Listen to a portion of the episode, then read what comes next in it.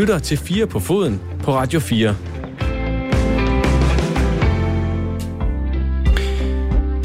Velkommen til Fire på Foden. Blev FC Midtjylland i weekenden, eller i virkeligheden bare slået af et endnu bedre FC Midtjylland-hold? Hvem var de tosser egentlig, der sagde, at de bestemt var parate og solide nok til Champions League? Alle Clasico uden tilskuere og med øh, to dårlige versioner af kompetenterne Real Madrid og Barcelona i virkeligheden bare en ekstremt hårdt pumpet markedsføringsmanøvre af en middelmådig fodboldkamp. Og hvordan er styrkeforholdet og rollefordelingen egentlig mellem de to giganter indbyrdes og mellem dem og resten af verden? Diskussion og alt for hurtige meninger og betragtninger om det, og formodentlig en øh, masse andet undervejs, plus interview og analyse af de store klubbers kupforsøg på engelsk fodbold, leveret af altid gode James Corbett, som vi snakker med lidt senere på øh, halvdårligt engelsk. Alt godt, velkommen til Fire på Foden. Og dagens program af Fire på Foden er en øh, kende coronaramt. Altså ingen er smittet, bare rolig, men jeg skulle have været i vores øh, Københavnerstudie i dag, fordi det er der samtlige af mine gæster befinder sig. I stedet sidder jeg på øh, behørig afstand med en øh, lang linje til, øh, til Aarhus. Men øh, goddag, Gisle Thorsen. Goddag. Sportsjournalist på Ekstrabladet. Goddag, øh, Oscar Rothstein. Goddag. Journalist på Zetland og øh, fodboldtænker derudover. Og så jo altså også øh, velkommen til... Jep. Uh, Lawson Brock, Jeppe. Japay. Ja, ja det, det er en flot udtale, som den engelske pressemand øh, til Liverpools pressemøde der forsøger på. Med til den historie hører det jo dog, at øh, Jürgen Klopp himself retter pressemanden og siger, No, I think it's Jeppe. Og det er jo rigtigt. Ja, okay. Altså, det var nemlig, der var pressemøde lidt tidligere, og Jürgen Klopp viste sig at være præcis, som man tror, han er. Øh, flink, reflekteret, øh, og, og nærmest sådan en lille smule pædagogisk trøstende over for alle lokale. Blandt andet så fik du stillet et spørgsmål også, Jeppe, om øh, hvordan det var at spille mod små klubber. Og han så nærmest fik sagt sådan lidt trøstende, I skal, ikke, I skal altså ikke have så dårlig selvtillid. I er altså okay. Altså, ja, han siger altså sågar, I er nødt til at arbejde på jeres selvtillid. så, øh, det var så- ganske enkelt øh, fremragende, vil jeg sige. Ja. Og så synes jeg også lige, at altså Lasse Føge fra BT, altså, som nogen måske også kender, var også med på det her pressemøde. Og at hans, hans navn blev til uh, Lars Vogt, som jo lyder som et uh, diskotek på Ibiza, eller sådan noget en stil. Det var ret, uh, ret imponerende. Nå, men i løbet af programmet kommer vi til uh, flere gange i hvert fald lige at nyde den her. Jep. Uh, Larsen Brock, Jeppe. Derudover skal vi øh, i dagens program for en gang skyld ikke snakke særlig meget øh, Superliga. Øh, men der er lige nogle detaljer fra weekendens runde og fra den forgangne uge, vi lige skal, skal runde. Øh, vi starter i går ved øh, AGF øh, mod FCK. De taber øh, 1-0 til FCK på hjemmebane i en kamp med 14 advarsler, og det er blandt to udvisninger. øh, en til, til hvert hold. Og en af de her udvisninger gik til øh, Nikolaj Poulsen, som jo er øh, Superligaens øh, ukronede karantænekonge, øh, efter, efter to gule kort. Det sidste særligt kommer i en situation, hvor han i en øh, glidende takling først rammer øh, bolden, og derefter så er det som om, han lige hæver benet og lige skraber det op af Victor Fischers øh, ben. Fischer han ruller så et par gange, som det jo så hører og bør i den situation, og, øh, og dommeren stanger så et gult kort, og dermed en udvisning ud til Poulsen. Efter kampen, der talte TV3 Sports øh, reporter øh, Jon Pag med Nikolaj Poulsen om med den situation, og der sagde han øh, sådan her. Og jeg ved ikke, hvor meget jeg rammer ham. Hvis jeg, hvis jeg, hvis jeg rammer ham, så er det, så er det vel på, på det minimale, at jeg snitter ham. Øh, og man så skal ligge og skabe sig som en eller anden lille, lille pige, som, som han er en gang imellem, så, så er det klart, at øh, Mads han skynder sig at hive nummer to gule kort op. Og de var bare hurtige til at få det der citat smidt på nettet til TV3 Sport, fordi det der, det er guld til fodbolddebatten derude. Må man gerne sige sådan, Gisle Thorsen? Jeg vil sige, at de her tider, der er det, der er det nok ikke det bedste at, at lige sige det. Han skulle nok have sagt som et, et lille barn, der ikke havde fået en julegave eller noget af den stil. Øh, men en lille pige, det, det rammer ind i noget, øh, som vi er på vej væk fra, og, og det er jo nok også meget godt. Må man gerne sige sådan, Oscar Rothstein? Man må gerne. Altså, det, det, han har sin, sin gode ret til at formulere sig, som man vil. Øh, men jeg er selvfølgelig enig i, at det er u- uelegant og uacharmerende og noget, som han, han burde have holdt sig for god til. Må man gerne sige sådan, Jeppe Larsen Brock? Altså, det er jo fuldstændig rigtigt, hvad de andre siger. Det, det må han godt, men, øh, men det bør han ikke. Øh, og det... Øh, jeg er måske også en lille smule overrasket mere og mere, når vi hører den her slags ting, fordi jeg egentlig fornemmer, at vi er på vej mere og mere væk fra det, som, som Gisle også siger, og der er jo øh, en debat hver gang, der, der kommer udtryk, øh, som kan være homofobiske eller, eller negative omkring øh, øh, kvindekønnet og den slags, så så jeg, jeg føler, det er mere og mere på vej ud, og så meget, desto mere øh, træder det også frem, når han siger, som han gør. Ja, det der historien er jo egentlig ikke, at han siger det. Vi ved godt, at den slags formuleringer findes, og at den slags tanker findes. Det er egentlig reaktionerne, vi burde hæfte os ved, og det er jo egentlig det fede, at, mm. at det er noget, som øh, hvad skal man sige, som, som folk reagerer på. Og det, øh, det, det ville vi nok ikke have gjort øh, for, lad os sige, bare 10 år siden, måske 5 år siden, måske faktisk bare 2 år siden. Men, men det her med, at, at vi er netop i en tid lige nu, hvor man skal tænke sig om, når man siger ting. Og her der taler vi om en fodboldspiller, som øh, jo nu vel, han havde fået det der jakkesæt på, som han Ja, han ser sådan lidt unaturlig ud, når han står i jakkesæt, Nikolaj Poul. Han er bare bedst, når han står i en, øh, i en hvid trøje, der er fuldstændig møjet til jord øh, efter alle taklingerne. Men, men, men han er jo stadig op at køre efter det. Han er sur på dommeren, han er sur på situationen. Han synes, Fischer har, øh, har opført sig øh, aldeles usportsligt i situationen. Er det ikke også på en eller anden måde meget, at vi bringer det op på en debat på det niveau, når vi i forvejen taler med nogle mennesker lige efter en kamp, hvor de er oppe i et, øh, i et adrenalinrus på en eller anden måde? Det, det synes jeg egentlig ikke jeg synes, det er helt okay at, at diskutere de her ting, og jeg, jeg køber ikke den her med, at øh, han stadig skulle være i et eller andet adrenalinrus. Han har jo både været i bad øh, og det hele, og har stået øh, længe og kunne tænke over tingene, og han ved, at han skal interviews, han er jo professionel. Han ved, at den der situation kommer, kommer til at, at være der, så han har rigeligt med tid til at overveje, hvad han vil, hvad han vil sige. Han skulle bare have sagt en lille dreng, ikke? Altså et eller andet sted, kan man sige. Så, så havde vi nok også... Så havde vi ikke talt om det nu, tror jeg, men det er jo, fordi det er en, det er en mand, der står og og udtaler sig om noget, og så bruger en, øh, en metafor om, om det andet køn, og så i den her tid. Altså, det er jo det, der, mm. der gør det slemt. Præcis, men han skulle heller ikke have sagt pattebørn at han har opført sig som en pattebarn. Øh, det har været været tidligere, da Victor Fischer kaldte sine holdkammerater for pattebørn, øh, da de præsterede ganske dårligt inde i, inde i parken. Øh, så vi er jo bare i en tid, hvor, hvor jeg tror, vi er nødt til at acceptere, at vi alle sammen er ved at prøve at finde ud af og lære, hvor lejet egentlig kan ligge for det talte sprog, Øh, i hvert fald i offentligheden. Mm. Men, men, men jeg synes heller ikke, vi skal slå, hvad kan man sige, eller hugge hovedet af, af Poulsen, fordi han får sagt det der. Han, han, han ved det jo nok godt bagefter. Bum, oh, det var, jeg, jeg skulle have brugt øh, et andet udtryk. Øh, så så det, er ikke, det er ikke sådan, jeg synes, den skal ende på et, et bord inde hos øh, disciplinærinstansen. Øh, men, men det er da klart, øh, det, det lærer han også af, og det tror jeg da også, at der er nogle andre Superliga-spillere, der lærer af, og så kan det godt være, at at, at det bliver lidt kedeligere for os at høre på, men øh, de må være lidt mere opfindsomme i deres øh, billedsprog. Det, det, jeg kunne godt tænke mig på en eller anden måde, hvis man nu kunne hoppe tilbage i tiden og sidde i sådan en rundbordssamtale med, jamen det ved jeg ikke, nu må I hjælpe mig med, med de gamle sportsjournalist KFR, sådan nogle Fritz Alstrøm-typer øh, fra den gang, og så ligesom sige til dem, om 25 år, der kunne det potentielt set blive en sag, at der er en kvinde eller en fodboldspiller, der sig ud efter en kamp og sviner en modstander til for at opføre sig som en lille pige, eller for at græde som en lille pige. Hvad, hvad vil de så sige? Altså, det er, jo en, det er jo en ret vild udvikling, når man kigger på det, også med den lingo, der har været, ikke bare i blandt fodboldspillere, men også blandt fodboldjournalister, som jo også er hårde i sprogbrugen over for fodboldspillere, i hvert fald traditionelt set har været det. De vil da ryste på hovedet, og, og det forstår jeg jo godt med forståelse for den generation, øh, de er, de er fra. Og, og der er jo også det her interessante skisme, når vi snakker fodbold, at det er jo kendt som vores allesammens frirum øh, og har, skal også være det. Altså, det, det er jo, fodbolden er et sted, hvor rigtig mange får afløb fra deres øh, enten kedelige, eller travle, eller stressede hverdag. Øh, så, så det der med at gå på stadion, som vi så ikke kan for tiden, men det her med at se fodbold og gå op i fodbold, kan være lidt et frirum, og på den måde er aktørerne i fodbolden også en del af det frirum, øh, hvor man normalt har ville tillade lidt øh, friere sprogbrug og lidt friere øh, ja, ageren generelt over for andre mennesker. Øh, lige nu er vi bare i gang med en udvikling i hele verdenssamfundet, hvor vi prøver at navigere på ny og finde ud af, øh, om vi har gjort tingene på den rigtige måde, og om vi skal justere nogle ting. Det er ikke fordi, mm. at jeg har den gyldne nøgle for, hvad man må sige eller ikke må sige, men jeg, jeg hilser da i hvert fald debatten velkommen, og, mm. øh, og tror sådan set, den er fin, øh, uanset hvad. Og jeg er enig med Gisle. Det er jo ikke fordi, Nikolaj Poulsen han skal have fem spildags karantæne for at sige det. Derudover så var der øh, også en anden historie, der er fuldt i, eller fyldt i ugens løb i, øh, i dansk fodbold, øh, fordi med de nye restriktioner, der er kommet øh, senest på pressemødet i fredags fra, fra Mette Frederiksen, så er der stadig ingen udsigt til øh, hashtag flere fans på stadion, som, øh, som mange fans, sammen med klubberne og divisionsforeningen, sågar flere journalister øh, på fodboldområdet har efterspurgt direkte på sociale medier med den relativt alvorlige udvikling i epidemien, øh, vi har set over den seneste uge, øh, både øh, dansk øh, kontekst, men også i international kontekst, og de nye restriktioner overalt i samfundet, virker den her kampagne så mest af alt bare en smule fejlplaceret nu?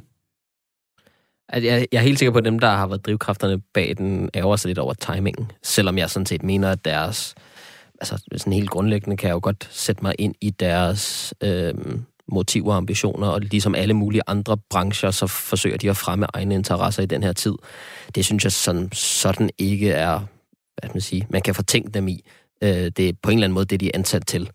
Øhm, øh, så, så, så ja, den, er, den, den, den faldt lidt uheldig, og den ser ikke lige så godt ud i dag, som den gjorde for to uger siden, eller bare for en uge siden, men, øh, men, øh, men, men, men jeg kan sagtens sætte mig i klubberne og divisionsforeningens sted. Øh, akkurat ligesom jeg kan sætte mig i Horestas sted, når de forsvarer hotel- og restaurantbranchen, og når jeg kan sætte mig i Dansk Industris sted, når de forsvarer dan- andre danske virksomheder. Altså, vi er i en prekær tid, hvor alle forsøger at få, få tingene til at fungere.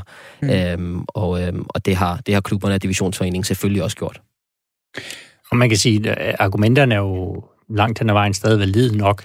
Øh, altså, det er jo besynderligt, øh, den her, hvor du kan sige, at der må sidde 500 mennesker i parken, øh, og så kan du gå ned i, i nogle af de store biografer i København, der har flere sal, og så må de samlagt lukke flere mennesker ind. Altså, det er jo, det er jo svært at se logikken, og så også det her med, at fodbolden øh, i Superligaen har gjort så meget med de her protokoller, og virkelig været, hvad kan man sige, forgangsmænd for, hvordan kan man agere i en coronasituation, at, at de så slet ikke har, har mødt noget politisk vilje til nærmest at, at tale med dem. Øhm, jeg forstår frustrationen, men jeg tror også, det, det handler lidt om, at jeg ved ikke, om man fra politisk side, man, man taler om fodboldkampe som en begivenhed, hvor som jeg ser det, der er det jo klubbernes åbningstid, du har, når stadion er åben. Altså det er der, at de øh, blandt andet skal tjene deres penge, øh, og, og, og det har de altså svært ved, når de, når de maks må lukke øh, de her 500 mennesker ind.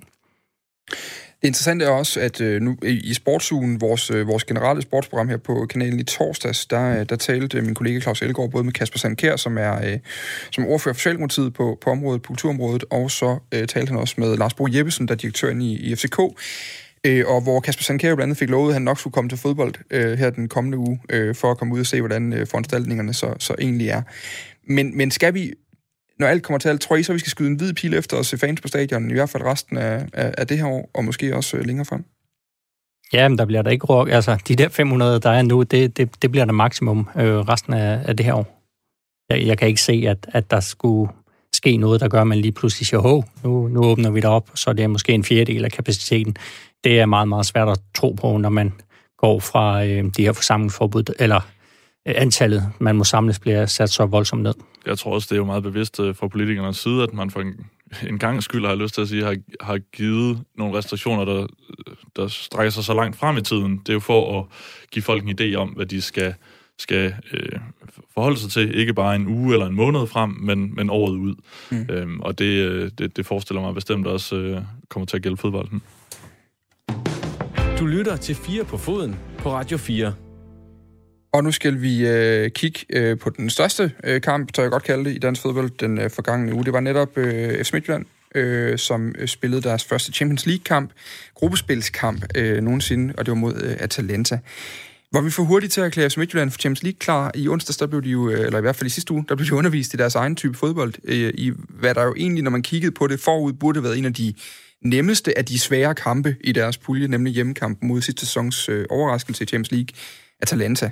Øh, det store 4-0-nederlag gør, at det ser øh, relativt kedeligt ud i forhold til at få noget andet end øh, halvfæsende corona-oplevelser ud af det her første Champions League-eventyr for midtjyderne. Øhm, Jeppe, eller Jeppe, du var jo på MCH Arena i sidste uge. Det var jeg. Hvad var det for et indtryk, FC Midtjylland efterlod øh, hos dig? Jeg synes egentlig, at Atalanta efterlod et større indtryk end FC Midtjylland, forstået på den måde, at jeg lige så meget så et meget, en meget stærk modstander, som jeg så en et svagt hjemmehold. Øh, det er helt åbenlyst, at FC Midtjylland øh, lavede for mange fejl. Altså, jeg, har, jeg tror aldrig, jeg har set Jens Lys Kiveste øh, smide bolden væk i noget, hvad man normalt vil kalde uprovokerede situationer, så meget som han gjorde i den kamp. Men det er jo også bare sådan i fodbold, at fejl, også dem vi egentlig kalder uprovokerede, typisk har det med at komme i de kampe, hvor man er presset. Så en, en stor del af det tillægger jeg øh, øh nok Atalantas ære. Øh, jeg synes, det var et rigtig, rigtig godt hold det her Atalanta-hold. Også øh, bedre, end jeg havde troet. Så godt følger jeg ikke med i italiensk fodbold, må jeg sige. Jeg vidste godt, at det var et offensivt hold og et aggressivt hold. Men øh, måden, de, de spillede FC Midtjylland ud af, ud af Herning, Ikast og Brande Kommune, det, øh, det, var, øh, det var imponerende. Øh, men jeg, det var ikke sådan, at jeg... Altså, jeg, jeg sad ikke tilbage med sådan en fornemmelse af, at det var en fiasko eller en fadese af FC Midtjylland. De prøvede at øh, spille med med det, de normalt er gode til, og det kiksede de med i den kamp. Øh, meget længere end det, synes jeg egentlig ikke, den var. Og så kan de overveje, om de til de næste kampe skal gå lidt mere på kompromis med deres normale stil. Hvordan ser deres chancer i det hele taget ud? Fordi, fordi de bliver jo øh, kørt over, og bagefter så hørte jeg også, at Brian Priske havde også travlt med at tale Atalanta op som nærmest et af de bedste hold i turneringen. Og det er jo selvfølgelig med, med henvisning til sidste år, hvor de nåede langt. Men, men når man kigger på det både historisk og også bredt set, så er det jo ikke et af de traditionelle storhold. Øhm, altså, er det Midtjylland, der gik forkert til opgaven, eller bliver de simpelthen bare fældet af et, af et hold, som ikke nødvendigvis er et af de, de helt store Champions League? Jamen, det er da, altså, det er da et af de bedre hold i denne her Champions League-udgave, så er det rigtigt. Så kan vi godt tale om historie og så videre og så videre, men, men det er jo ikke historien, der vinder fodboldkamp. Det er jo stadigvæk spillerne, man har lige nu. Og der kan man sige, der har Atalanta jo et, et hold, som øh, de har formået at holde sammen på, øh, først og fremmest. Altså, nu skal vi også lige minde om, da Atalanta debuterede for et års tid siden Champions League, der mener, at de starter med at tabe 4-0. Øh, så altså, det, det er jo også lige for at sætte det i... Det er til Dynamo Zagreb. Til altså. Dynamo Zagreb, ja. Men, altså, det Taber de tre første kampe i gruppespillet. Ja, og kommer videre på sådan en mirakuløs vis, ikke? Og med lidt, lidt dommer... Er der ikke lidt dommerhjælp i, i en kamp?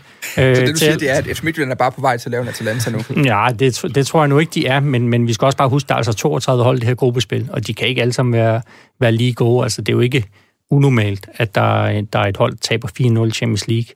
Altså, vi har også set langt større nederlag for, for såkaldt mindre klubber. Selvfølgelig var det ikke den start, de havde håbet på i Midtjylland. De havde håbet på, at de, de kunne være med, øh, i hvert fald et langt stykke hen ad vejen, og så måske øh, have fået et point, og i aller, allerbedste fald stjålet en sejr. Men, men altså på dagen var der bare kæmpe forskel. Øhm, Oscar, det her FC Midtjylland-hold, altså det, det, det er jo...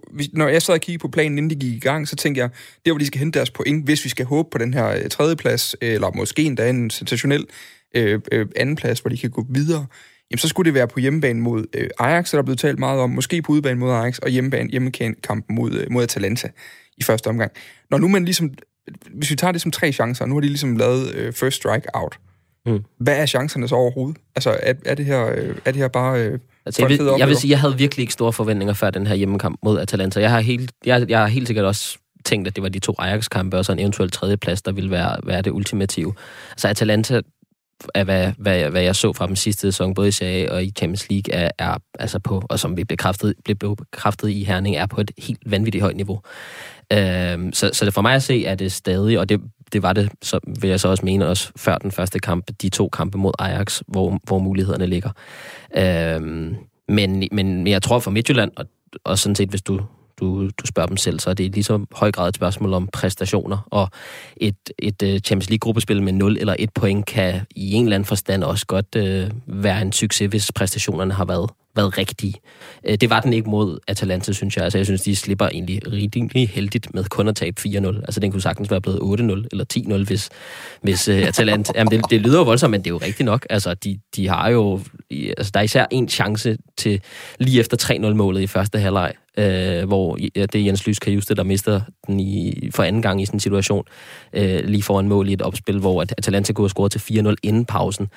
Øh, altså, der, der, der, det kunne være gået værre øh, være til. Så, så jeg tror, at første omgang så handler det om, øh, om præstationen og efterlade et godt, godt indtryk øh, og, og, og ligesom have en god følelse i kroppen, og så, så hvad det måtte eventuelt blive til at point mod Ajax, øh, det, øh, det, det er så egentlig en bonus. Skal de jo vise, at de lærer noget, ikke? Det er jo også, det er jo, ja. altså nu har de jo, nu har de prøvet det. Altså okay, nu har vi mødt noget af det, det bedste i Europa. Altså nu ved spillerne, hvordan det føles. De ved, hvor de ikke skal, skal tage de her små chancer, som, som nok går i Superligaen, men, men helt sikkert ikke går i Champions League. Altså, jeg tror også, det er det, som Pris kan vil se meget på i forhold til, til kampen mod Liverpool og de øvrige kampe. Altså, har vi lært noget af det her? Og det, det, det tror jeg helt sikkert, de har. Øh, fordi nu sidder jeg, jeg, jeg sad også lige, da jeg lige kig, fik kigget op på, øh, på FC Nordsjællands øh, tur i Champions League tilbage i 2012, ja. må det være. Øh, hvor jeg mener, der er de i gruppe med Shakhtar, de er i gruppe med Chelsea og med Juventus, og den ender med, øh, med fem nederlag. Øh, flere af dem ganske store, størstedelen af dem ganske store, og så en enkelt uafgjort øh, hjemme mod, mod Juventus. Der talte man meget, det gør man jo stadig øh, væk, desværre, øh, mener Kasper Julemand, taler man meget om en, en træner, der holdt fast i et koncept og insisterede på at spille på en bestemt måde, som man så slet ikke kunne lykkes med europæisk. Er, er Midtjylland i gang med noget af det samme? Nej, altså, jeg, jeg synes da egentlig, Nordsjælland, altså et eller andet sted, du kan sige, at Nordsjælland får et point i den gruppe, er det ikke egentlig meget godt, når du ser på de spillere, altså Nordsjælland havde, og når du ser de hold, som de mødte. Altså, jeg, jeg var i Donetsk den første kamp, altså, hvor de faktisk spiller en rigtig, rigtig god kamp, og at taber kun 2-0, men, men, men er ikke sådan helt, helt væk i forhold til Shakhtar Donetsk, og så blev der snakket meget om, de spillede naivt og sådan noget. Det synes jeg egentlig ikke, de gjorde. Altså, de forsøgte med de midler, de havde, øh, og, og de var bare langt efter de andre hold, og det er, det er Midtjylland også, men, men Midtjylland skal jo også spille op til deres, hvad kan man sige, styrker, og øh, de kan jo heller ikke lave det hele om, fordi nu møder vi et godt hold, altså hvordan kommer det så til at se ud? FC Midtjyllands chance mod Atalanta var jo, at de var kommet foran.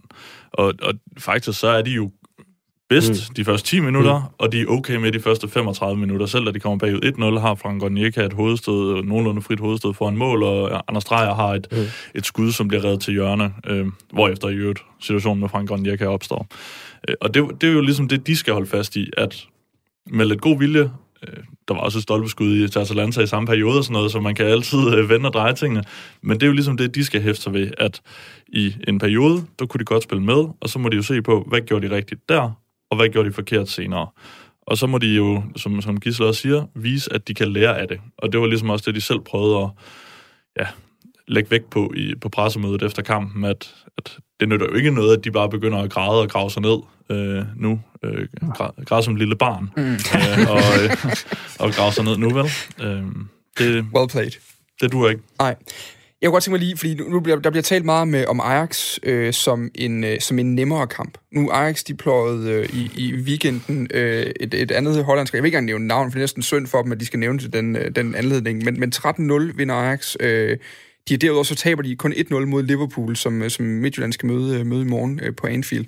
Og egentlig bød Liverpool op til dans langt hen vej i kampen, også havde, havde flere gode chancer, der sagtens kunne endte med scoring. Altså, når vi nu taler om Ajax som en, en lidt nemmere modstander, hvor, hvorfor gør vi overhovedet det? Det gør vi kun fordi, at de andre hold i gruppen er Liverpool og Atalanta. altså, det, det, det, det er jo helt rigtigt, som du siger. Altså, Ajax er jo, øh, trods deres gentagende profilsalg, altid et, øh, et, et fremragende hold, som også kommer til at være store favoritter mod FC Midtjylland. Øh, det er når, når jeg siger, at det er i Ajax-kampen, at Midtjylland har, har med afstand de største chancer, så er det fordi, at jeg, øh, jeg holder, holder Atalanta og Liverpool trods alt som, som noget bedre hold end Ajax, men, men det er jo på ingen måde for at tage noget fra, fra hollænderne. Tværtimod, altså, for mig at se, er det en, en sindssygt svær pulje, FC Midtjylland er i, i det hele taget hvor Ajax er, er, er trods alt det, det tredje bedste hold. Men det siger mere om gruppen, end det gør om Ajax. Ja, det minder jo netop meget med Nordsjællands pulje på en eller anden måde i forhold til, hvor lille en chance de reelt set har for overhovedet at høste point. Øh, skulle man finde et eller andet håb i Ajax, så er det også det her med, at, at det er jo vel er et hold, der er en lille smule under genopbygning. Mm. Det er Ajax måske i virkeligheden lidt Altid. evigt, kan man ja. sige. men, øh, men det er ikke det hold, som, øh, som var meget tæt på Champions League-finalen for, for få år siden. Ja, det er jo heller ikke så voksne et hold, hvis vi kan sige ja. det på den fasong, som Atalanta og har vel heller ikke helt den samme øh, fysik, ja. øh, som, som Atalanta har. De har øh, teknik, finesse, øh, sindssygt meget talent, men, men jeg, altså, du kan godt nogle gange ramme Ajax på en dag, hvor okay, der kører, der kører det ikke helt for dem, og nok især i Herning, der kan man sige, der, der tror jeg faktisk, at, at Midtjylland, hvis de kommer ud med det her øh, udtryk, som de har gjort til, til mange af kvalkampene, at de, de har en chance for, for at få point. Mm. Øh, for lige at runde, øh, vi skal tale lige om lidt omkring øh, FC Midtjyllands næste kamp mod, mod Liverpool, hvor vi skal mere ind på blandt andet Jeps geniale spørgsmål på pressemødet i dag, men jeg kunne også godt tænke mig lige at kort, for lige at være en lille smule på tværs, sige, altså burde med de udsigter, der er til point, og til at der overhovedet kan ske noget som helst i Champions League, velvidende, at der selvfølgelig venter nogle penge, hvis man får bare et enkelt point og så videre, ikke? Men, men kan man ikke godt tænke sådan, at det måske vil være smartere at prioritere Superligaen? Helt højt. Øh, fordi det bedste, man kan håbe på i de her Champions League-kampe i år, det er, at der måske er nogle enkelte spillere, og det her kigger jeg på dig, Frank Onyeka, som skinner i momenter, øh, så de kan blive skudt af for rigtig mange penge. Ja, altså jeg forstår godt din logik, men den er jo også, øh, den halter jo visse steder, fordi en fodboldklub er jo en hel forretning. Og øh, det kan godt være, at Jens Juster, han lavede nogle øh, dårlige ting i den første kamp, men han har også nogle sekvenser, hvor han netop viser, hvor spændende en spiller han er. Mm. Og lige præcis de sekvenser på en scene som det, det kan godt være, at, øh, at præstationen mest af alt træk ned i de store klubbers bøger, men der var alligevel nogle sekvenser, hvor man som større klub kunne sidde og tænke, hmm, måske kunne ham der Kajuste godt være noget. Den mulighed har FC Midtjyllands spillere jo, og det er jo også en mulighed for klubben at booste værdien af nogle af deres spillere.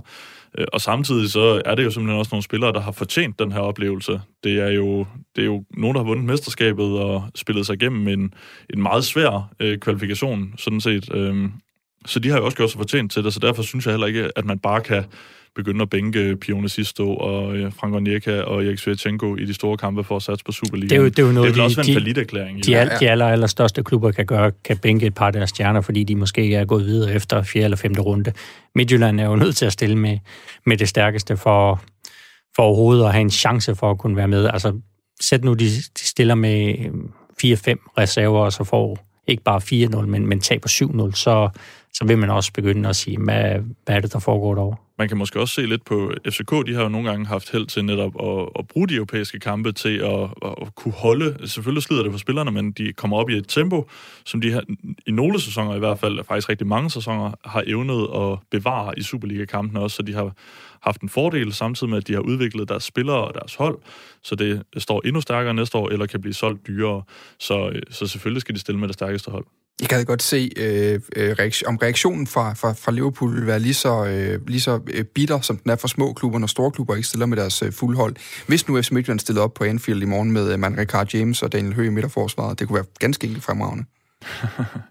ja, jeg tror, de vil... Øh, for mange af spillerne, så tror jeg ikke, der er den store forskel, vil ikke fordi de ikke kender nogen af dem. Så, anden halvdel af pressemødet i dag med, fra Liverpools side, det var også med Allison, som også meget ærligt fik sagt, at øh, de havde møde lige efter pressemødet, hvor de skulle snakke om FC Midtjylland. Lige nu anede han overhovedet ikke noget om Og han vidste over, at de havde vundet 3-2 over et andet hold i, øh, i weekenden. Ja, lige præcis på det niveau. De har vundet 3-2 over et eller andet hold i weekenden. Ja. Nå, øh, vi går videre til øh, FC Midtjylland, øh, eller Liverpool FC Midtjylland er det jo, fordi det er på, på Anfield. Vi kan lige til, også lige hurtigt sige, at det, husk lige, du kan skrive ind til, øh, til programmet øh, 1424. Du skal lige starte med R4. Man kan skrive flere forskellige ting. Øh, der er nogen, der skriver god aften, fire på foden med hensyn til FC Midtjylland. For et dansk klubhold er det ingen skam at tabe parentes stort til Atalanta. De var det suverænt mest scorende hold i Serie A sidste sæson, øh, vandt flere gange med syv mål på udbanen, og er det igen i år. Det skriver Paul. Så er der også en her, der skriver, øh, fuck fodbold, det er kun for tosser, og prøv at alt går, det er fint. Øh, vi kan bruge det ene til lidt mere, end vi kan bruge det andet. Så, men, øh, men 14-24, starten med R4, så lander den i hvert fald hos os. Øhm, og så tilbage til, øh, til, øh, til øh, FC Midtjylland og deres øh, udfordring i morgen øh, mod Liverpool, fordi det er vel på papiret den sværeste kamp i, i puljen mod det hold, der vandt turneringen i 19, og, og sidste år tog et øh, relativt suverænt mesterskab i, øh, i England. Øhm, tidligere i dag, der afholdt Jürgen Klopp som sagt en preskonference, hvor han sagde sådan her om den forestående kamp mod FC Midtjylland.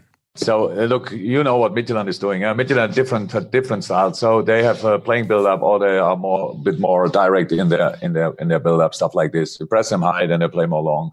All these kind of things. They have um, really experienced defenders, um, good footballing midfielders, speed on the wings, physicality in the center up front, um, and they, they, have a clear plan. And um, so we have to see. We have a clear plan as well, we, which is adaptable, I would say. Um, we and we, we, will try that. So we have to make decisions um, before the game, and then we have to make a lot of good decisions in the game, and then we have to show proper, proper uh, pro- that we are ready for a proper fight, because that's what I actually expect. And um, so that's it. We have to be ready for a proper, proper fight. Um, hvad, hvad er Midtjyllands chance overhovedet mod Liverpool, Oscar Holstein? Øh, vel først og fremmest, at Jürgen Klopp spare et par spillere, eller som minimum ved en 1-0-2-0-føring enten tager nogle valg fra bænken, eller spillerne tager nogle valg på banen om at slikke lidt på kræfterne. Jeg tror, at det, der gjorde Atalanta som en så modbydelig modstander, er, at de er et hold, der ikke stopper ved 2-0, 3-0, og egentlig heller ikke rigtig ved 4-0. Som vores øh, en lytter lige skrev ind, så det er jo et hold, der sidste sæson vandt med, med, med syv mål og seks mål flere gange. Jeg tror, det var, var det 26. eller 27. gang, at de scorede at de vandt med fire mål mod, mm. øh, mod modstander under Gasparini.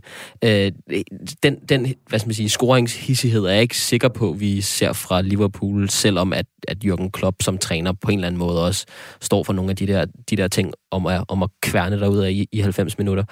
Øh, så det er vel, at, øh, at, at de, vil, altså de vil en stilling 1-0, 2-0 kan kan kæmpe sig tilbage i kampen. Øh, for, jeg, kan sagtens se, som Liverpool forsvarer for tiden, øh, at, at Midtjylland kan komme på tavlen.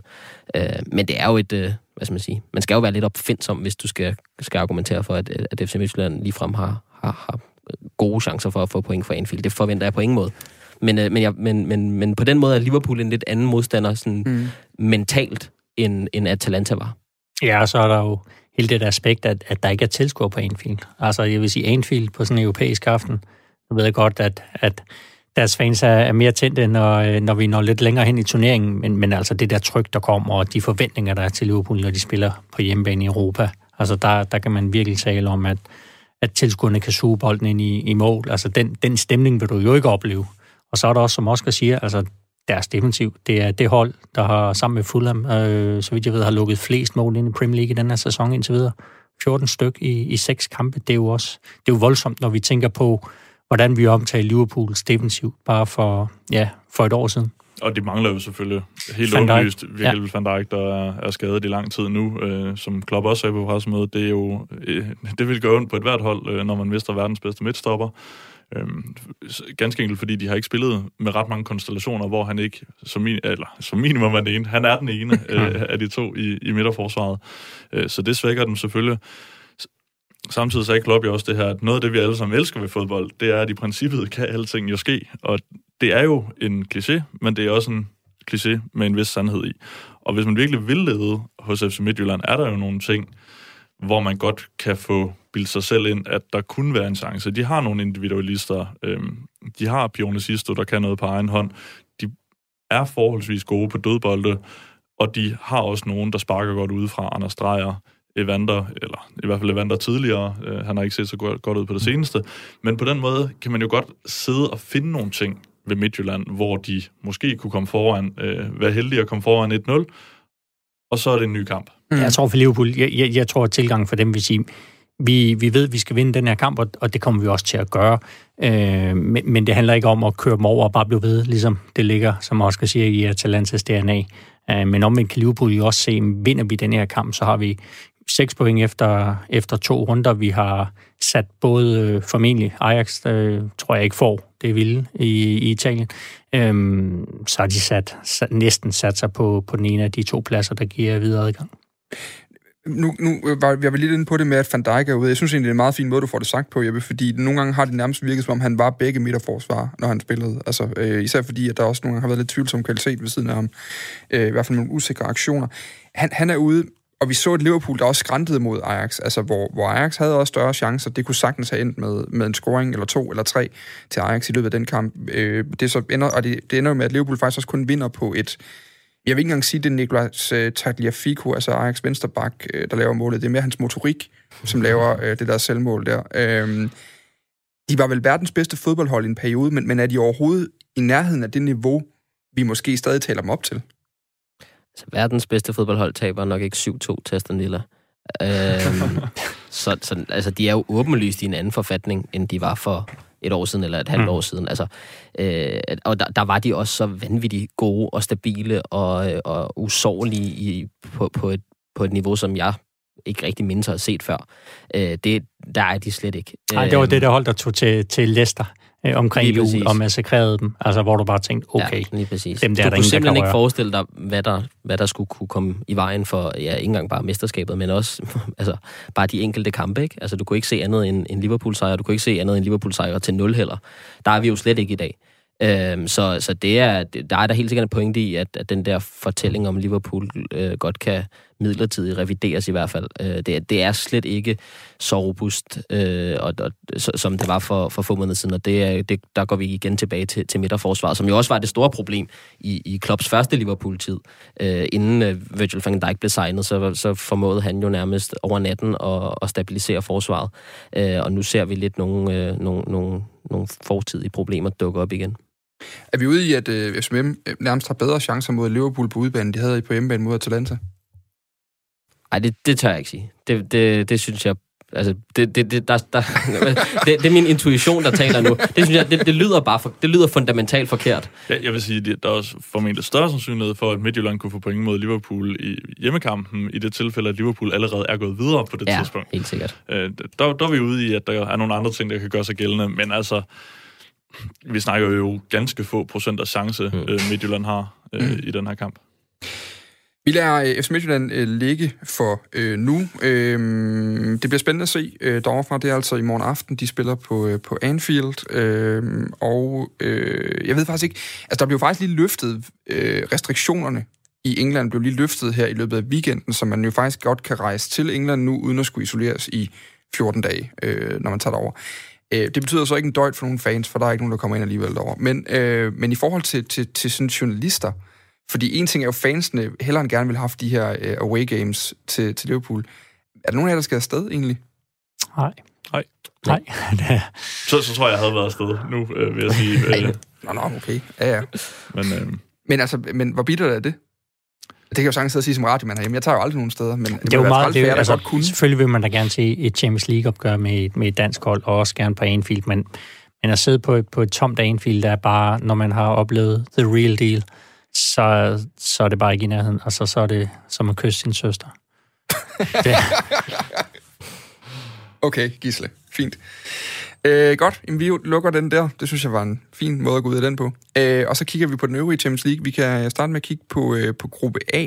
Øh, og vi, vi tager ikke alle kampene. Øh, det er der absolut ikke nogen grund til, at vi er så tidligt i turneringen, at meget af det, vi siger nu, det vil vise sig at være forkert om et halvt år. Øh, men Øhm, der var alligevel nogle interessante pointer. Øh, vi starter lige i gruppe A med Bayern München mod Atletico Madrid, fordi det var jo ligesom øh, den, den første rigtige styrkemåling øh, mod, mellem øh, med to af de bedste hold for sidste sæson. Øh, de bliver sendt hjem med en øh, FC Midtjylland på 4-0, øh, Atletico Madrid øh, fra Bayern. Men øh, kan vi allerede nu egentlig godt sige, at Bayern er de tidlige favoritter til Champions League i denne her sæson også? Ja, det vil jeg godt sige, at de er. De er i hvert fald mine, mine favoritter. Altså, jeg synes, øh, det, det, det ser ud til, at, øh, at de- de fortsætter mange af de takter, vi så fra sidste sæson, hvor de var ja, modbydeligt gode, efter Hansi Flick overtog. Så øh, de er helt klart deroppe af. Øh, en ting er, at Bayern er rigtig gode, men så er der også en pointe om, at, at det, altså resten af den europæiske elite øh, flere, problemer. Ja, flere steder har problemer. Ikke? Altså, Juventus er et nyt projekt under Pirlo, næppe den bedste udgave af dem selv. Manchester City har problemer. Liverpool snakkede vi lige om. Øh, De er selvfølgelig stadig deroppe, men, men, men, men også flere sprækker der, end der var i sidste sæson. Real Madrid, Barcelona, det er to historier for sig selv. Det, har, det, er- det, det er dårligere, end det har været længe. Øhm, så for mig at se, at Bayern München er de sædvanlige favoritter. Den eneste, der står tilbage som, som sådan forholdsvis øh, uden, uden skrammer simpelthen. Øh, det, det er meget svært at få øje på, på svaghederne. Robert Lewandowski, han har nu lavet øh, 10 mål i fem Bundesliga-kampe. Han ligner øh, ikke et sekund en dårligere spiller end i sidste sæson, hvor han var ganske enkelt fremragende. Er han i år den mest markante profil i turneringen overhovedet? Jamen, jeg vil sige, det er i hvert fald ham, der skal æve sig mest over det her med guldbolden, ikke? At det, er, det, det, det var jo ham, der skulle have den. Han er jo exceptionel. Altså, det, jamen, det er helt vildt. Altså, det der med... Ja, han er jo overhældet Messi og, og Ronaldo på, på den fasong, og det havde vi jo nok ikke set komme. Altså, han har jo altid scoret mange mål, men alligevel, at han skulle komme helt op i, i den der klasse, det, og så holde sig i så mange sæsoner, det er, det er ganske enkelt imponerende.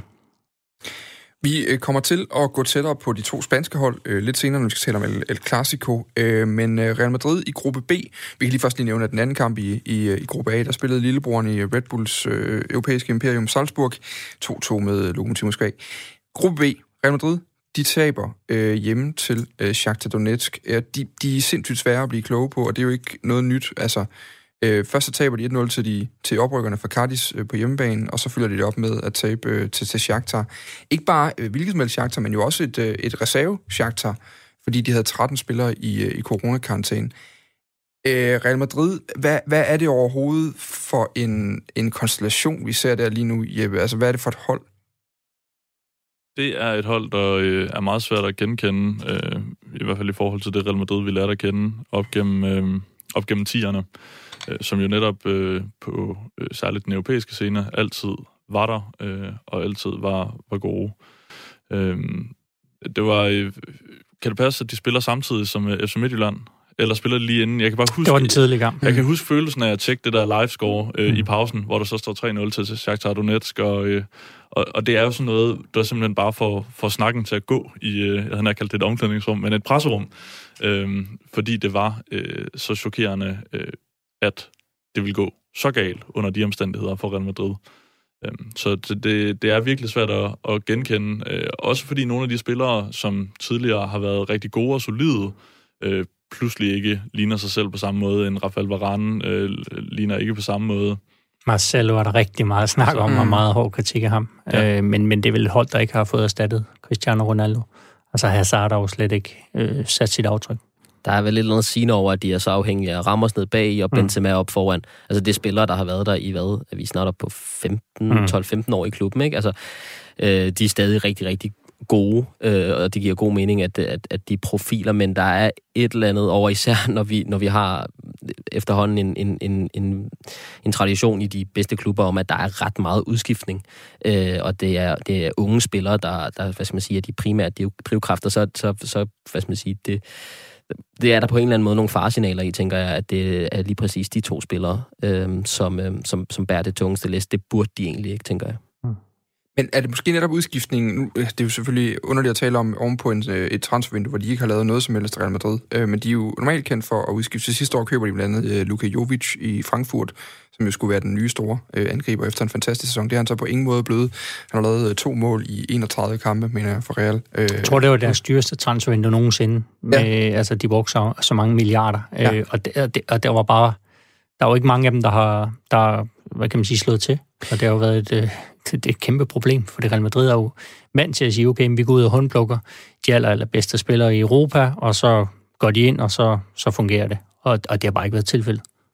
Og, og det, pointen er netop det der med også, at nu tager, når du er inde på det med de ældre spillere med Benzema og Ramos, så har man jo talt om den der kultur, der er i de europæiske turneringer, hvor meget der blev talt om La Decima øh, på det tidspunkt i Real Madrid også, da de vandt for, for 10. gang. Altså, øh, er, er det er de, har man skiftet for meget ud? Har man skiftet hele den garde ud, der faktisk har noget kultur i den her turnering, og kender den, og, og nærmest er vant til at vinde den? Ja, det tænker jeg ikke, for der er jo ret mange af dem tilbage. Ikke? Altså også ud over, at Ramos og Benzema og Kroos, Modric har været der i lang tid. Casemiro. Casemiro. Mm. Øh, og Zidane om nogen. Altså han, han, han, altså han som, som træner og selv, men også som spiller og som assistenttræner under, ja. under Ancelotti. Så det, det tænker jeg egentlig, at de har masser af spørgsmål, om de måske har for meget, altså om, det, om der, der, der er for mange af spillere, der, der vil ligesom sige, er, er overvintret en generation for meget. I gruppens anden kamp, øh, der spillede Inter øh, 2-2 med Gladbach. Øh, Romelu Lukaku, han laver to mål. Øh, han er nu Belgiens øh, rekordmålscorer, 41 mål i 57 kampe har han også for Inter, så har han lavet 7 i 6 allerede i den her sæson. Øh, er Romelu Lukaku verdens bedste angriber, Jeppe? Nej, det er jo Lewandowski, har vi lige slået Nå, fast. okay, men okay. altså, er han verdens Lukaku... bedste angriber? Oh, nej, det, det er han ikke. Nej, nej. Altså, det, det, svarer, det svarer jeg for Jeppe. men, men nej, vi kan ikke tale om Lukaku deroppe. Han, han, han scorer rigtig mange mål, det gør han også for Belgien. Øhm, men er det ikke som om, at når det er sådan på virkelig snapper til, og det er altså VM-semifinaler, de helt afgørende kampe i de allerstørste turneringer, der, jeg ved godt, han var lidt omkring Europa League, men jeg synes ikke helt, han mod de aller, allerbedste, altså, jeg, han, jeg, han jeg, jeg, kan virkelig godt lide Lukaku, og jeg synes, han fik en ret hård medfart i engelsk fodbold, og der, der er noget af mig, der, der siger, at, at, at øh, at, hvad skal man sige, der er mange, der baserer deres forestilling om, hvem han er som spiller på, på det, han lavede på et rimelig dårligt United-hold. Øh, jeg synes, at han er en virkelig, virkelig god angriber. Om han er den anden bedste, tredje bedste, fjerde bedste, det, det er sådan set lidt underordnet, synes jeg, men jeg kan virkelig godt lide Lukaku. Jeg synes, han er en dygtig spiller. Han er ikke bare en god afslutter, han går faktisk også bedre med i spillet, end, øh, end jeg tror, mange giver ham øh, anerkendelse for. Ja, lige præcis. Altså, han er jo netop en rigtig, rigtig dygtig angriber, ikke bare på målene, men også på, på øh, den ravage, mm. han, han skaber. Øh, og han kan jo lidt det hele. Gode afslutningsfærdigheder, god fysik, god fart. Hvad kan Gisle han? er måske ja, helt nej, men, nej, men, jeg, jeg, jeg har det bare sådan lidt, altså jeg husker jo også tilbage på, på VM i Rusland, og jeg sad også på stadion og så Lukaku spille, og hvem var det, han, han i en kamp, han fuldstændig smadrer et lille hold, ikke? Men, men så synes jeg bare, når vi når... Panama, tror jeg. Ja, Panama, når, når vi når det her, altså jeg synes, han var rigtig god mod Brasilien, da, da Belgien slog dem ud. Altså, lad os lige prøve at vente om, sige, hvad er det så, han ikke kan? Altså, hvad, fordi det er jo også, når jeg kigger på, på Lukaku, så ser jeg måske lidt af det samme, som jeg ser ved Lewandowski, selvfølgelig bare i yderligere øh, øh, udgave hos Lewandowski, eller i større udgave, men, men han er netop en god afslutter, han er også god i opspillet, han er god til at placere sig, han, han, han tager nogle, nogle, nogle gode løb og løser også øh, skaber meget plads til Lautaro Martinez. Han spillede med i sidste sæson, så man tit, øh, hvordan de to ligesom kunne, kunne, øh, kunne simpelthen sørge for, at der var frit for den anden nærmest, fordi man tiltrækker sig så meget opmærksomhed. Altså, hvad er det, han ikke kan? Der var lidt med stabiliteten, altså i hvert fald hvis jeg sammenligner med Lewandowski. Ikke? Altså det, det Lewandowski er så øh, vanvittigt god til, er, at han, han stort set aldrig har måltørker. Han er vel heller ikke helt lige så, hvad kan man sige, atletisk. Han er heller ikke helt lige så atletisk, det er, det er, han, det er han 100% ikke. Øh, han har en høj topfart, men der er, mm. der er jo ikke den samme smidighed, som, som øh, Lewandowski har. Altså, han kan jo slange sig rundt i feltet, som, som stort set ingen andre. Øh, jeg, jeg går helt sikkert med til, at Lewandowski er, er en bedre angriber end Lukaku, men, øh, men, men jeg synes, han er, han er helt selvskrevet, når vi snakker om angriber i eliten. Vi hopper videre og siger, øh, i den her øh, pulje var der en... Øh, altså, øh, gruppe C skal vi til, selvfølgelig. Det var den anden kamp i den pulje. Øh, fordi jeg vil gerne lige nå at vinde Manchester City også. Øh, det er jo dine gode venner derovre, øh, Jeppe Larsen Brock, ja. øh, som du har irriteret ganske ofte. Ja. Øh, de vinder 3-1 øh, hjemme over Porto. Øh, og der må jo sige at være grus i, i maskineriet i, i ligaen lige nu, øh, hvor man er øh, nede den, den nederste halvdel af rækken, som jo er aldeles uhørt øh, på de kanter. Peps kontrakt udløber til sommer. Øh, er det for stor en gene for projektet, at man ikke rigtig ved, om det er hans endnu, eller er det måske en lidt meget godt tidspunkt at skifte på? Det passer vel meget godt med, hvornår han egentlig øh, også skiftet fra, fra Bayern. Er det ikke cirka de der, hvad, 4-5 år, Yes. øh, som, som han også var der? Øh, og det er måske den tid øh, og den inspiration, han har til at gå ind og præge øh, et hold, og han har jo præget både holdet og klubben øh, langt hen ad vejen. Øh, også så meget, at der vil, han vil have efterladt nogle, øh, nogle, nogle tanker, idéer, spilmønstre og filosofier, som de kan arbejde videre med. Øh, men der er der noget, der kunne tyde på, at det ikke nødvendigvis øh, at de ikke nødvendigvis er den bedste udgave af sig selv med ham Mm. ved roret lige nu. Får han ikke også, øh, jeg ved ikke, om man kan sige, at han får for meget kredit, Pep Guardiola. Jeg er godt klar over, altså det her aftryk, han sætter, det er jo, det er jo indiskutabelt på, på spillet og, og fodboldtænkeren og alt det her. Men, men hvis vi ser, at han har haft det, det suverænt bedste hold i, i Tyskland, ja, vinder mesterskaberne, men, men får ikke Champions League med Bayern München. Han har haft det, den, den klub i England med, med den bedste økonomi, ja, der har også været mesterskaber, men han har jo heller ikke fået det der Champions League gennembrud for alvor med, med Manchester City, som han er ansat til, og som han egentlig vel bliver målt på ejerne. Altså, det er jo, det er jo også lidt at sige, har hmm, det ikke lidt været en skuffelse med, med ham? Altså, det, jeg, jeg synes virkelig godt, man kan tage den her diskussion. Jeg synes, den er meget interessant, fordi når man snakker med trænere, øh, er der ikke nogen tvivl om, at de krediterer ham enormt meget for den måde, han har revolutioneret spillet på, og, og, øh, og det, det, altså, det kan jo blive enormt nørdet for... Øh, prøv at snakke med, med ja, Kasper Julemand mm. eller Flemming Pedersen, eller, eller nogle af dem, der, øh, der, virkelig har fulgt hans karriere tæt. Altså, de kan nævne sådan nogle små detaljer, vi som almindelige jagttager slet ikke lægger mærke til. Så jeg er slet- ikke i tvivl om, at han, at han er en fodboldtænker, og han er kæmpestor, men jeg kan jo godt følge Gis lidt og sige, altså, hvor mange milliarder er det ikke, han har brugt på forsvarsspillere i City? Øh, altså, uden at det er kommet til mm. at bare fungere perfekt øh, øh, dernede. Han har haft de bedst tænkelige forudsætninger, i hvert fald set udefra, for at skabe succes, og han har skabt succes, men har han skabt stor nok succes? Altså, Mm. mm. det, det, er, øh, det er en reel debat omkring øh, Guardiola. Har hans, egen, øh, har hans eget omdømme, hans egen øh, myte, hans, øh, fordi han har, han har jo netop det her omdømme, som især er talt op af fag, fodboldfagpersoner, i forhold til, til, til den her, øh, øh, altså han jo er sådan en fænomenal, øh, sådan en generationstænker af fodbolden, som revolutionerer tingene.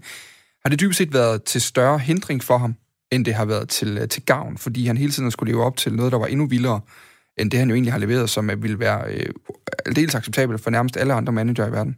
Det er han i hvert fald blevet skudt i skoene. Jeg tror, der er mange, der vil argumentere for, at det har været det. Altså, det er i hvert fald det, der har været kritikken på, på Champions League-området.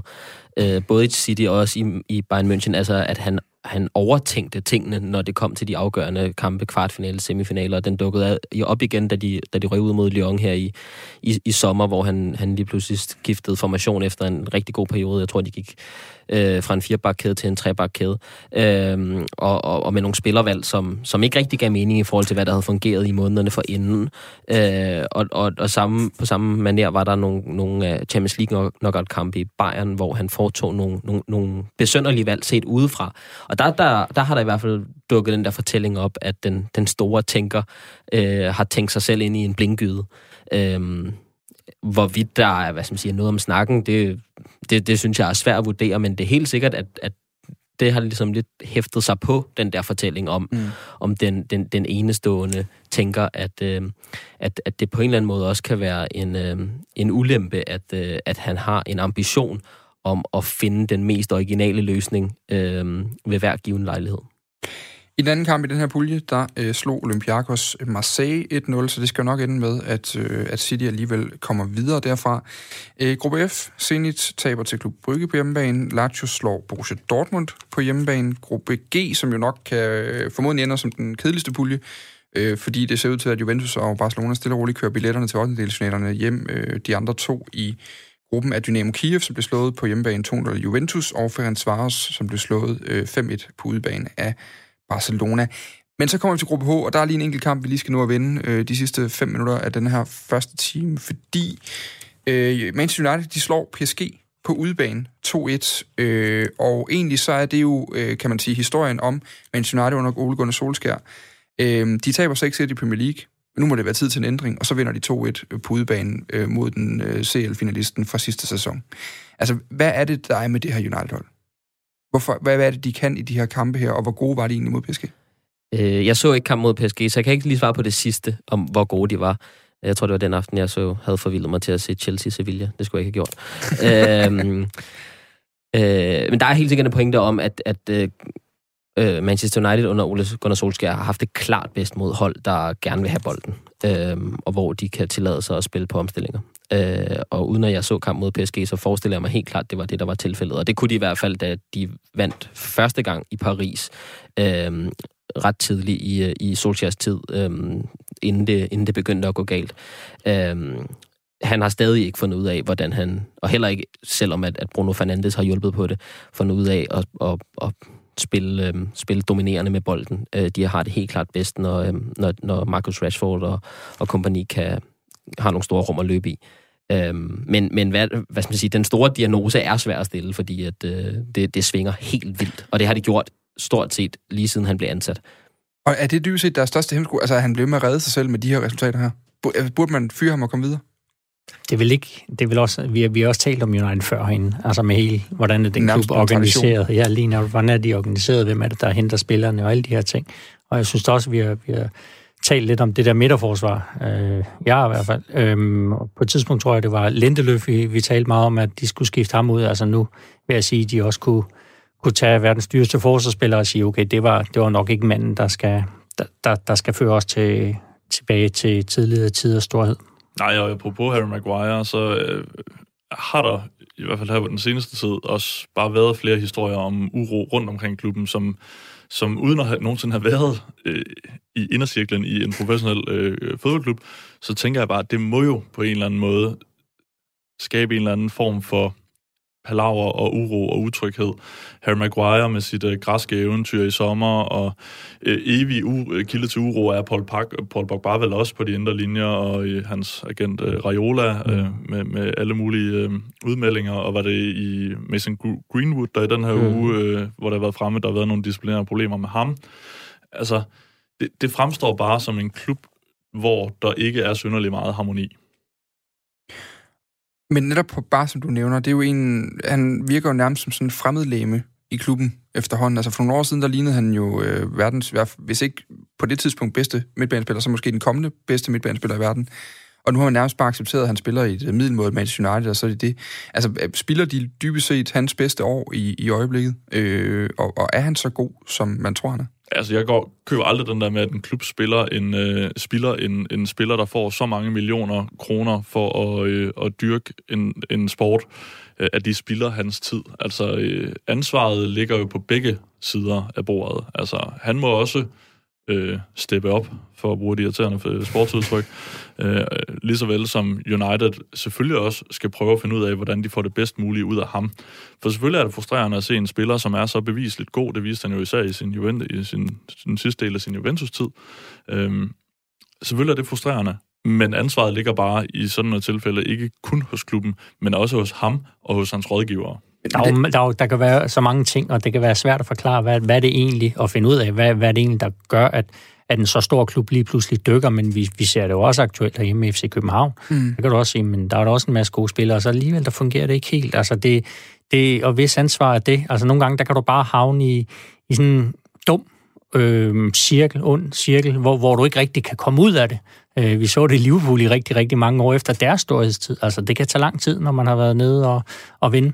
Men det er meget, meget fascinerende, det der med, når et øh, fodboldimperium falder. Øh, altså, det, det, du kan jo skrive talrige afhandlinger om den slags, øh, mm. fordi det er så mange ting, der påvirker hinanden øh, negativt, når man kommer ind i den der, mm. det der dårlige gænge. Og United, United har det jo ret beset stået på. Altså, det har, der har vel aldrig været ro og harmoni og øh, godt spil, øh, siden Ferguson stoppede, altså. Vi øh, runder United af lige præcis der, og så siger vi RB Leipzig og Istanbul Başakşehir her. Øh, de spillede også i den pulje. Leipzig vandt den kamp 2-0, og så glemte jeg lige øh, gruppe E i min gennemgang. Chelsea de spillede 0-0 mod Sevilla. Et ord på den kamp, og virkelig et ord, Oscar. Kedelig. Modtaget. Rans, øh, Rang spillede øh, 1-1 med Krasnodar, og på den måde kom vi igennem første time af Fire på Foden for i dag. Du får lige en øh, bunke nyheder her kl. 18, øh, og så er vi tilbage på den anden side, hvor det blandt andet skal handle om verdens mest middelmåde fodboldkamp, nemlig El Clasico, og så skal vi også have et øh, status på britisk fodbold anno 2020.